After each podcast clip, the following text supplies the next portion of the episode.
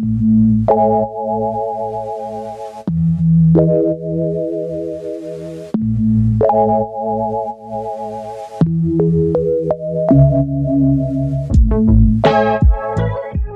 everyone. Welcome to In the Making. I'm your host, Katie Stewart, founder of Cheyenne Studio.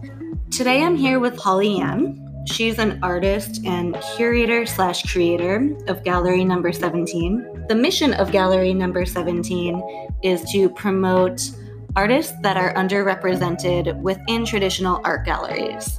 So we're talking about women, LGBTQ plus, artists of color, pretty much anyone that doesn't have a platform to share their voice and their perspective.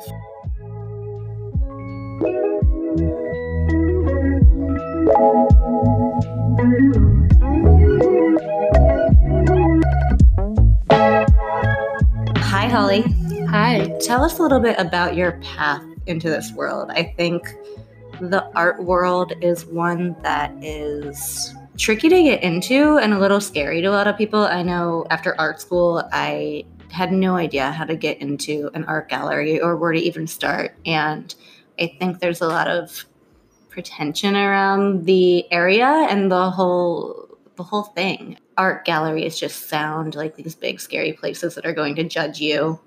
Um, and I think a lot of people don't feel like they're accessible. So I'm curious to hear about your path getting into this and yeah, how you found yourself here. Yeah. Well, it was a lot of things that kind of came together all at once the beginning of 2019, including my travels. I traveled around the world between November and March last winter. And I found that really all I wanted to do was go to art galleries. I found myself at not one but two biennials in two different countries. Um, met a lot of artists that way that felt the same way that the gallery world is really intimidating. The art world in general is pretty exclusionary and exclusive. Exclusive for certain artists of a certain name and also of non artists people who enjoy maybe enjoy art or feel like art should be a part of their cultural development but don't really know how to look at art or talk about art so it was partly that and then a gallery in brooklyn that shall remain nameless has been has come under fire in the past few months for not paying their staff a mm. fair wage giving different artists different cuts from sales, lack of transparency, a lot of money coming into the gallery, but none of it really going into any kind of community efforts, even though they said that they're a community center. So, kind of seeing a lot of how galleries are, for lack of a better word, just doing it wrong.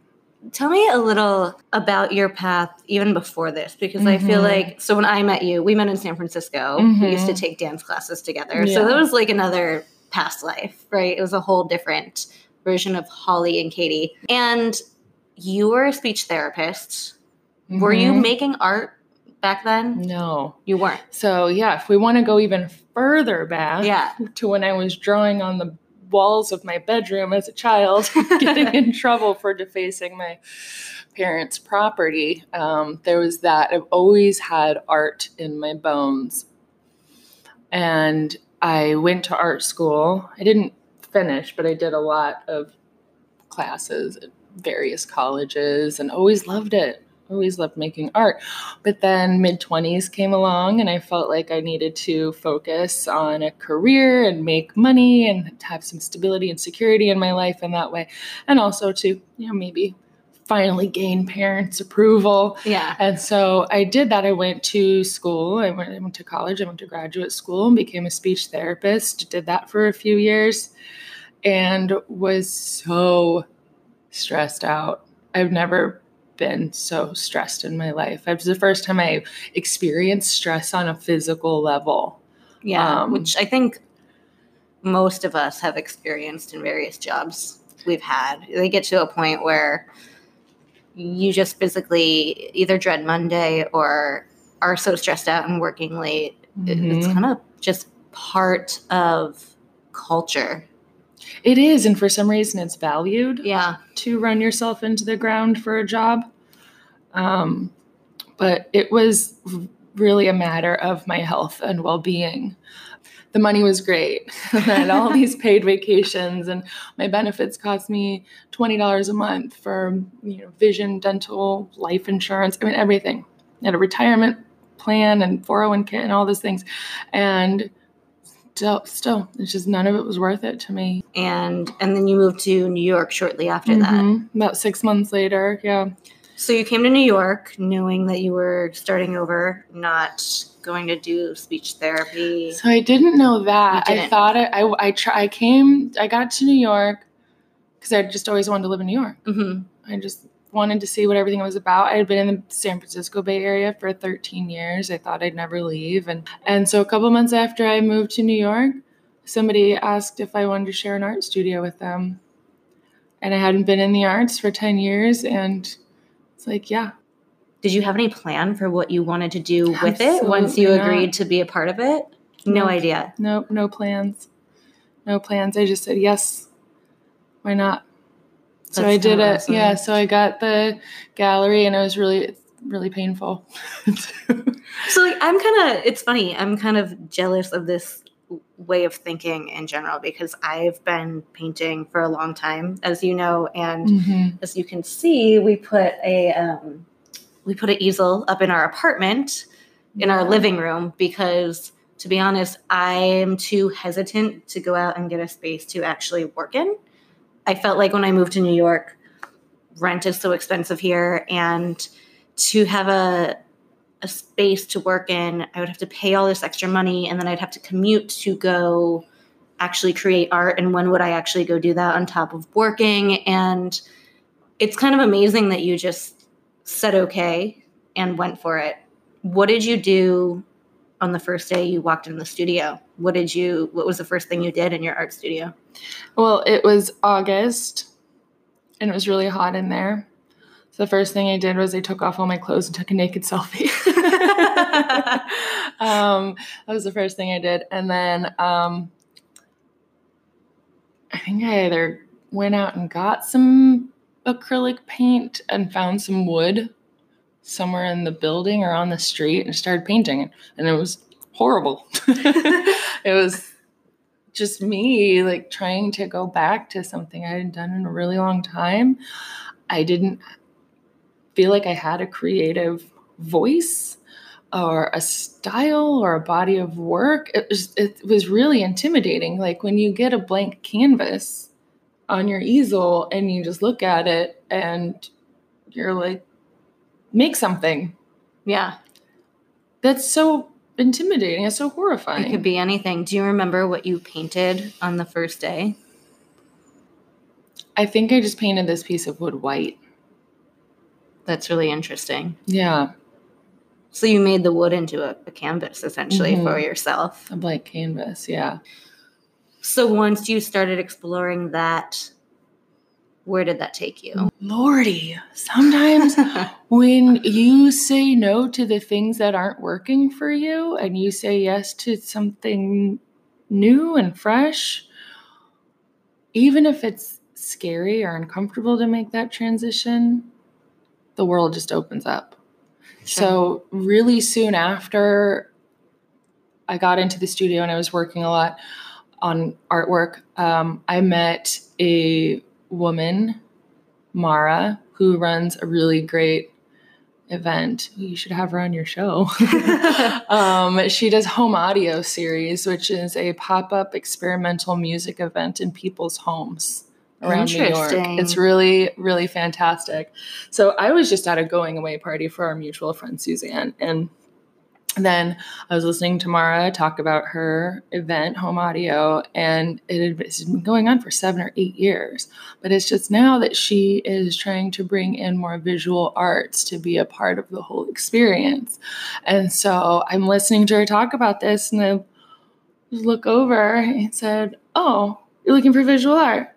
I make art. Give me a deadline so I have something to do. And so that was it. I probably have made visual art for four or five of her shows and collaborated with other artists. And so that's what I'm saying is like when you find the dream, when you find the thing that you're meant to be doing and you want to be doing, all these opportunities like it's it's this this web spreads out this like network expands and you meet all these people. And then the vision starts to come about the opportunities proliferate and it's just it's really kind of amazing. What made you think to take your studio and your your solo practice of creating and making and having the space for yourself and turn it into a gallery which means you're now sharing the space with other people what made you think of that idea and then what made you put it into effect? Uh, i accepted that i am not a terribly creative person on my own. How so? Um, well i i am in some ways, but I'm always inspired by another artist. Usually so, by my own friends. So you're inspired by collaboration. Yes. Because I think everyone's creative. I feel yeah, like okay. you're selling yourself short okay, you, by Katie. saying you're not a creative person.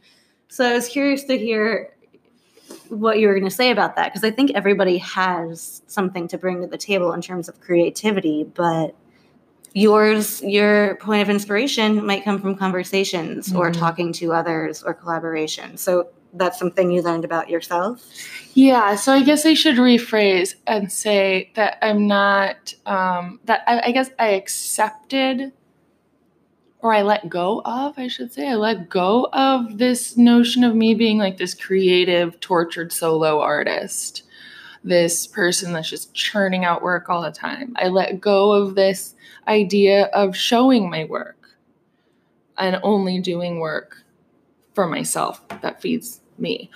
Then, when that settled in to my brain, I wanted to open up the studio to somebody else who could come in a few weeks at a time, maybe work with me on something, work on their own thing.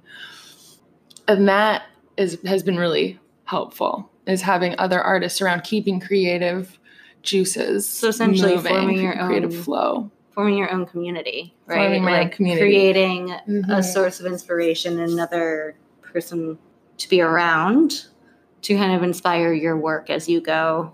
Mm-hmm. So you had this realization. Mm-hmm. You wanted to start inviting artists in. How did you turn that into a gallery? Well, it started because right when I got back from those travels, I met this woman as she was moving out of one of the studio spaces. And I introduced myself. We started chatting. She said she's a ceramicist, but she's moving out because she doesn't have a kiln in the studio. And it was becoming too much of a pain to take these fragile ceramics over to a studio or a kiln across town and have them fired. And I said, You know, there's another person in here who has a kiln and is a ceramicist. She's like, Oh, I didn't know that we're all in really close quarters. There's right. only 21 studios in this fairly small building, and that we don't know who's in these little rooms and what they're doing and what they're making. And maybe there's some resources to share, some opportunities to share for grants or employment. And that started off like, oh, maybe I should have a monthly gathering where we can meet each other, share resources and ideas. Maybe there's an art critique wrapped up in there. So the first one that I scheduled was my friend Meryl. Um, I was going to have her just come in and share work and have it be workshopped. But it started morphing into more of a gallery show space, a, an event space. So it kind of happened naturally. So, yeah, I wanted it to be more like a gathering of artists for other artists. The old school salons. Yes, yeah, exactly. I don't think do those exist anymore. Um, they do at my gallery. Yeah, but you know, even in New York, one of the biggest art cities in the world, there's a lot of gallery shows and places where you can go see things exhibited, but to be a part of an artistic community where you don't have to pay money, but but to just have a place to share your work and let people talk about it, ask them what they think of it, uh, try to gain new inspiration. maybe there's some on meetups or on Eventbrite somewhere that I just don't know about or haven't looked into, but I haven't seen a whole lot of that. There's not a known salon these days, whereas I remember being in art history classes and our teacher would talk about the impressionists and they'd go to the, to the salon and discuss one another's work and that's how certain styles of art spread when we didn't have the internet to do so and it's kind of interesting that that part of the art world kind of has gone away, at least after college, after you get out into the world. Mm-hmm. So you wanted to start that sort of thing, yeah, in your gallery. Yeah, I think there's some unspoken expectation that artists are going to be in their studios by themselves all the time, making yeah. work in a vacuum, which kills community. Yeah. And so I wanted to get to know the people in my building.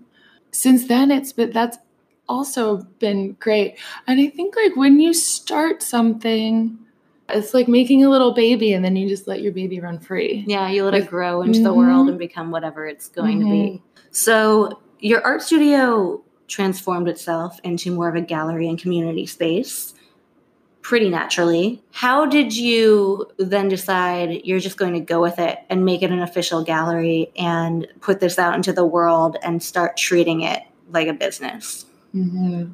Well, I had the first show in April, and then my neighbor, studio neighbor, said that he wanted to participate. So he was the second artist.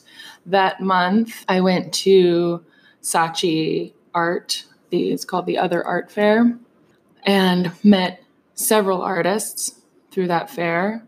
Picked up the third artist who showed at gallery number 17 and just just meeting other artists. And i think like you were saying earlier it's really hard to get into a gallery and know when to start where to start who to talk to how to talk to them what to present.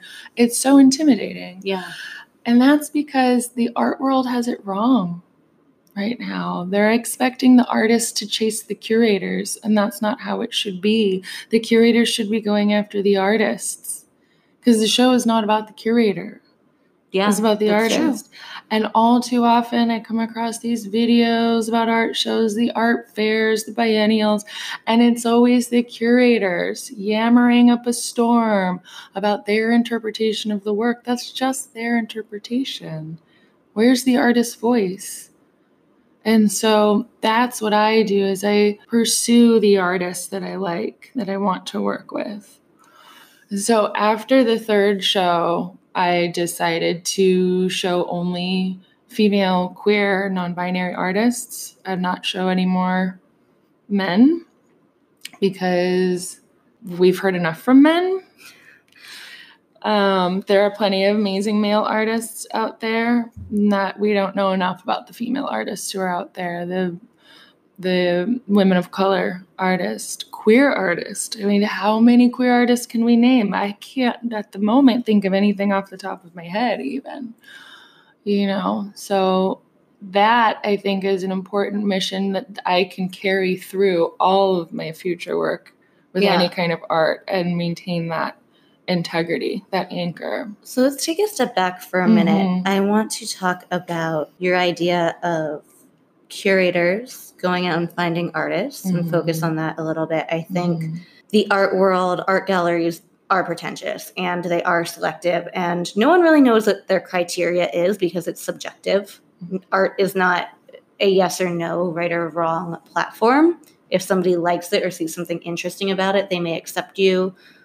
Honestly, if your parents have the right last name, they may accept you. But it's a very selective yet non transparent process. So I think it's super interesting that as someone with a gallery space for people to show their work, that you're looking to reach out to artists that you want to work with. How are you finding them? Besides people in your building that we had already talked about, but where are you going to look for work that interests you?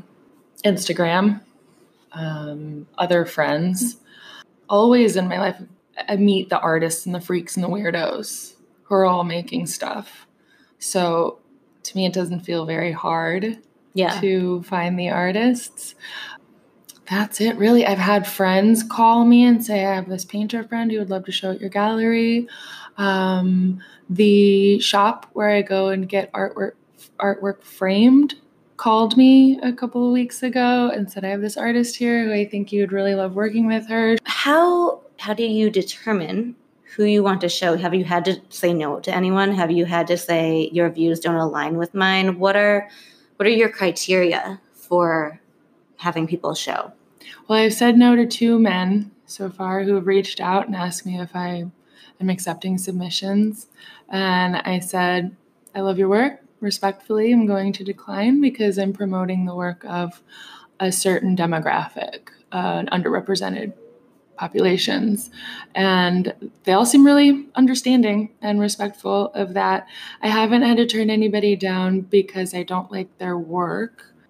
There was one woman who reached out to me from North Carolina, and it just didn't work out because logistics. I'm curious to know what you've seen in terms of men dominating the art world. I know that's, you know, a common theme in a lot of different industries, but in terms of art, how do you see that happening in the art world? Mm-hmm. Well, one thing is 90% of students in curatorial studies graduate programs are women. Out in the world, 90% of curators are men. So we can draw the conclusion that you don't need to go to art school to be a curator, you just need to be a man. And so then, okay, well, what does a man have that I don't in terms of curating besides pri- privilege and clout mm-hmm. just by moving through the world being a man? Um, so there's that. And that was factored into my decision to shift over to showing only female and queer and non binary artists and artists of color. There was that. And I've done a few rounds of visiting the galleries in Bushwick. There are a lot of galleries opening right now. And historically, artists have accidentally contributed to the gentrification of neighborhoods and ultimately to the displacement of people who have been in those areas for generations and are now being pushed out because of rising rents. And and so I want to be sensitive about my impact on the community. So, for example, I'd like to start an art walk where you walk between all the different galleries, get to know your neighborhood, patronize the local businesses. But to do that, I can't come into a community where I've, I've just moved in and here are my ideas for this event. It, it feels like sort of it, it, it's an imposition. It'd be like superimposing this event that tends to be exclusionary, exclusive, yeah um, avocado toasty and rose all day kind of thing. Right.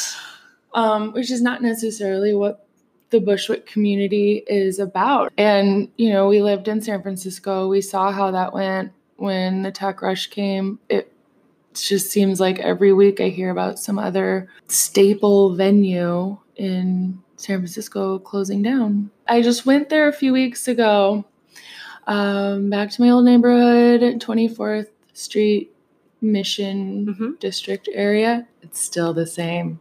Yeah. And the reason it's the same is because of community efforts put forth to preserve that culture. So, do you feel that by hosting artists that are local, maybe from Bushwick or were within that community for a very long time, you'll be able to help preserve some of that Mm-hmm. Some of that original Bushwick feeling, even though mm-hmm. the inevitable is going to happen. Mm-hmm. The high rises will go up there, but having a little piece of Bushwick that you can be a part of and giving it back to the community is that part of what your goal is? Absolutely. So they'll have a mm-hmm. little piece of it at yeah. least. And I want the community to be happy that there are, is an arts program and maybe there is already and i haven't found it yet mm-hmm. i've been reaching out to organizations like Artists Against Displacement, AAD.nyc, if you want to follow them on Instagram. They're doing really amazing work. They're mostly based in Lower East Side and Chinatown and making sure that there's affordable housing and addressing the very concern that I have for Bushwick, which is artists moving into a, a location for the more space, lower rent, and then accidentally contributing to development you know, and displacement. So it's artists against displacement, which I think is such a fantastic idea. So for me, my focus would be on affordable housing. If I was going to move into any particular community engagement sphere, it would be housing because that's the direct impact, right, that artists have on a neighborhood. So there's that. And I'm also currently taking a course through the University of Michigan on community engagement to make sure that I have, I maintain my integrity as an artist, as a curator, as a gallerist, and as a community member. When I'm like moving into a community to work on some projects with different organizations and different people and to introduce new events and also to help preserve the magic that is Bushwick, which Yeah. is such a fantastic area. I love Bushwick so much and I hope that it stays. It's crazy, colorful, really good food. Yeah. um, you know, I want it to stay that way because I just because I saw it happen in San Francisco and I Yeah. that to happen again. so quickly. So your gallery is something you're setting up almost more as a community space than your traditional art gallery. Mhm. You're trying to drop the pretension, drop the good art versus bad art, and just allow people to show what they care about and what they've been working on and making. How do you envision that growing over time? Is this something you're going to try to make money off of? Is this just something you're going to continue doing for fun? And I, I don't think for fun is the right word, but to contribute and be, be a part of something? How do you see this going in the future? I have no idea. I was thinking about this last night, and we're gonna get a little woo woo. Sometimes you put something out there, right? Like yesterday, I was like, I want somebody to buy me a drink. Putting that into the universe. and somebody did about five minutes later. It was great. Perfect. Um, and I and I thought about it like, oh, I wonder if I could do that with the gallery or with my art or with you know what. Okay, then so what's my vision?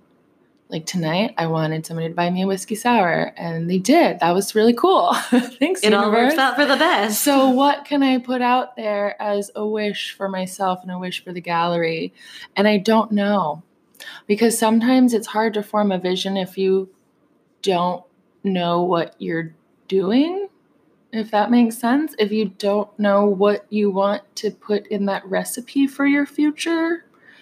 Like if Sure. your future's a cake, like what flavor of cake? Well, I don't know. I'm gonna have to try a few flavors first and then figure out what my perfect cake looks like. Right. So Uh, you're taking an so- experimental approach to it. Exactly. And just trying things out, do work, you know, like make your money, and then put the money into the gallery. See what happens. But it, then what ends up happening is I'm kind of groping blindly around for like, okay, let me try this today, like the community engagement course. Okay, I don't really know anything about community engagement. Let me take this course, see where that leads me. Sure. I want to start an art walk. All right, well, let me go and network with the other galleries and with the businesses in my community and see what happens with that. Because, like I said, you, you make a baby, and sometimes the baby morphs into something that you had no, wasn't even on your agenda. So, yeah, really experimental.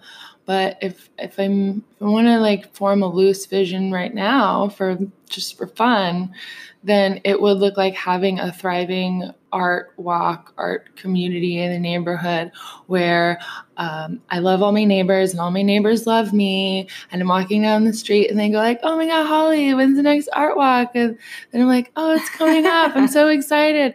Oh, you're an artist! Oh, we should go like get a coffee sometime and talk about art. Maybe you could have it." So it's just this this. I think it's selfishly it's like it's just a way to make more friends it's like a way to like you know meet other artists and then go support them in their work and from there the network continues to expand Yeah, you're And like so- a, a real life networking app or yeah yeah i think like somebody the, called uh, me an octopus a few months ago really the like that. Tinder of art communities. Just Sure. looking for people to connect with and Yeah. talk with and share with and grow and Mhm. see what you end up making, which is Mhm. kind of what art is about at, at its core. Art wasn't meant to be this thing for rich people, and art that costs tens of thousands of dollars. I mean, that's great for the artist. I want them to get paid and make a fair salary like everybody else, but art that is in fancy galleries just for the rich is not why people make art. Mhm. You don't go and you don't become an artist because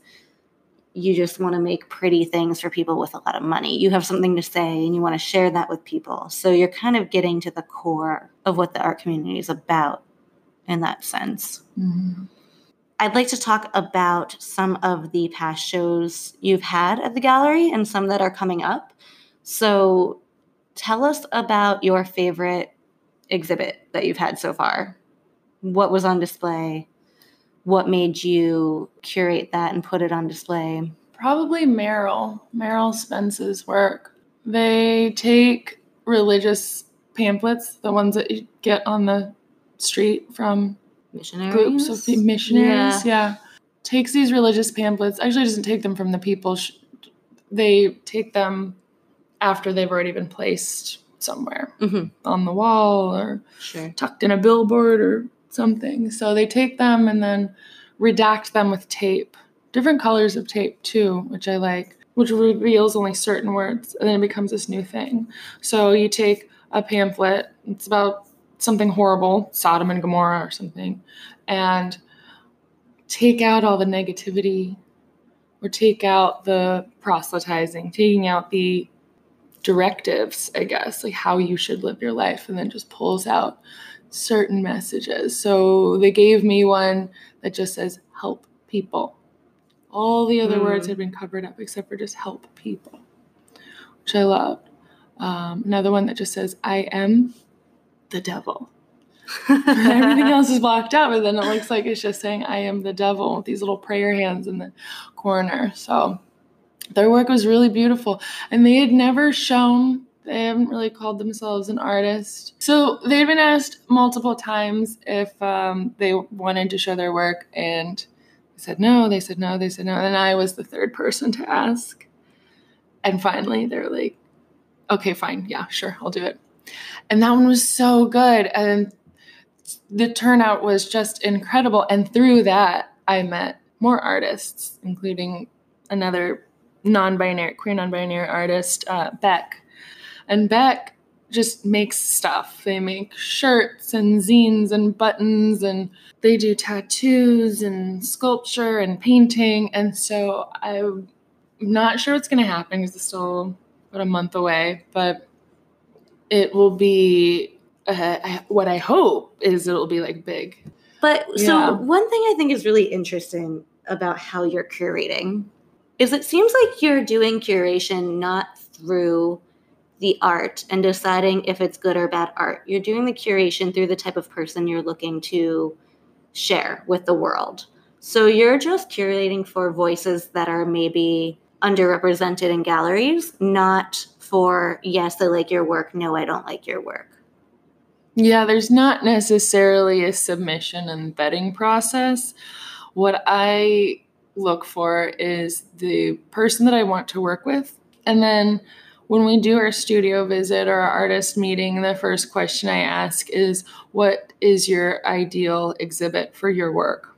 What is a vision? What's an impossible or abandoned project that you that you want to carry through and how can I help? Yeah, something that maybe they thought of but hasn't gotten made. but it just seemed impossible. They didn't have the time for it or the materials. Um, the gallery that wanted to show it. Yeah. Um, another artist, Catherine Kane, who's such an amazing performer and video, video artist. Uh, she was rejected from the new museum, which is great. So I look for rejects All right. also. Yeah. Um, Which there's probably a million A of. So you're going to have a lot of things in your inbox based off of that. yeah, open call for rejects. Yeah, I've been rejected from tons of art galleries. Well, not even rejected. They usually just don't respond. No, the, yeah. the traditional thing is no response. yeah. Which it shouldn't be that way. You shouldn't be carrying your portfolio to Kingdom Come just to be rejected. yeah. You should be making art, maybe having a website or your Instagram, networking with other people and finding it that way. Yeah. So it is about networking, it is about collaboration. It feels like this whole thing is almost your art the gallery itself is almost the art you're creating right it's kind of this big community experiment where you're just trying to bring everyone together and put it out into the world and see what comes out of it mm-hmm. which is mm-hmm. essentially an artist process often is taking a few variables putting them to- together and seeing what they come out with yeah and that is an art project um, my bible is hans ulrich obrist's book called ways of curating which is so good. It's the, it's a look into the mind of a curator that pursues artists, that highlights the artist, that lifts artists' voices up. And that's the angle that I want to take, not this exclusive sort of capitalist right. way of going about it. Not, um, not judging, hmm? but not judging, mm-hmm. but helping to accelerate or show the world mm-hmm. artists that align with your mission or who you feel are misrepresented or underrepresented mm-hmm. in the mm-hmm. world. Yeah. It's yeah, awesome. absolutely. Yeah. yeah. Thanks. Yeah. It's nice that you don't have a specific plan for it. I think it's nice that you're going to let it morph and grow as needed and it's not some business entity for you. It's a community experiment if you will. I like that. Yeah. Community experiment. Yeah. yeah. And I do I do think this is kind of like your own art piece. It, it's cool. It, it's unintentionally you are creating art through helping others create mm-hmm. art by mm-hmm. figuring this thing out.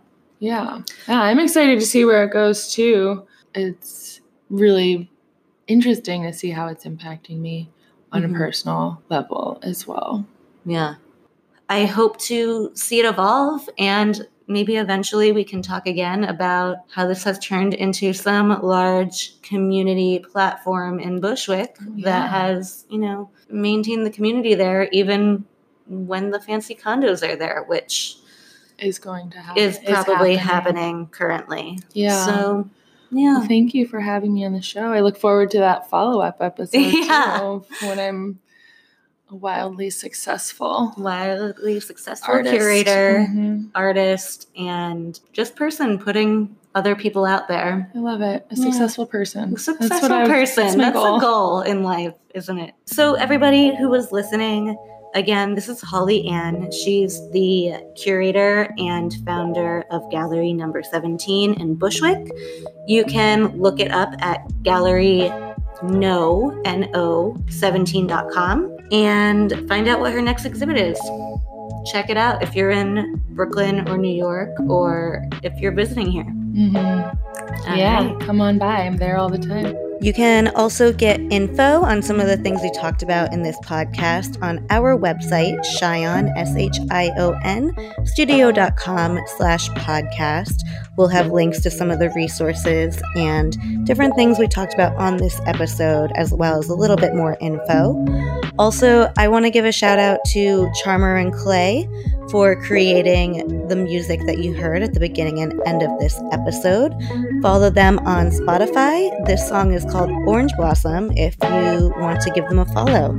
So, once again, thank you for listening.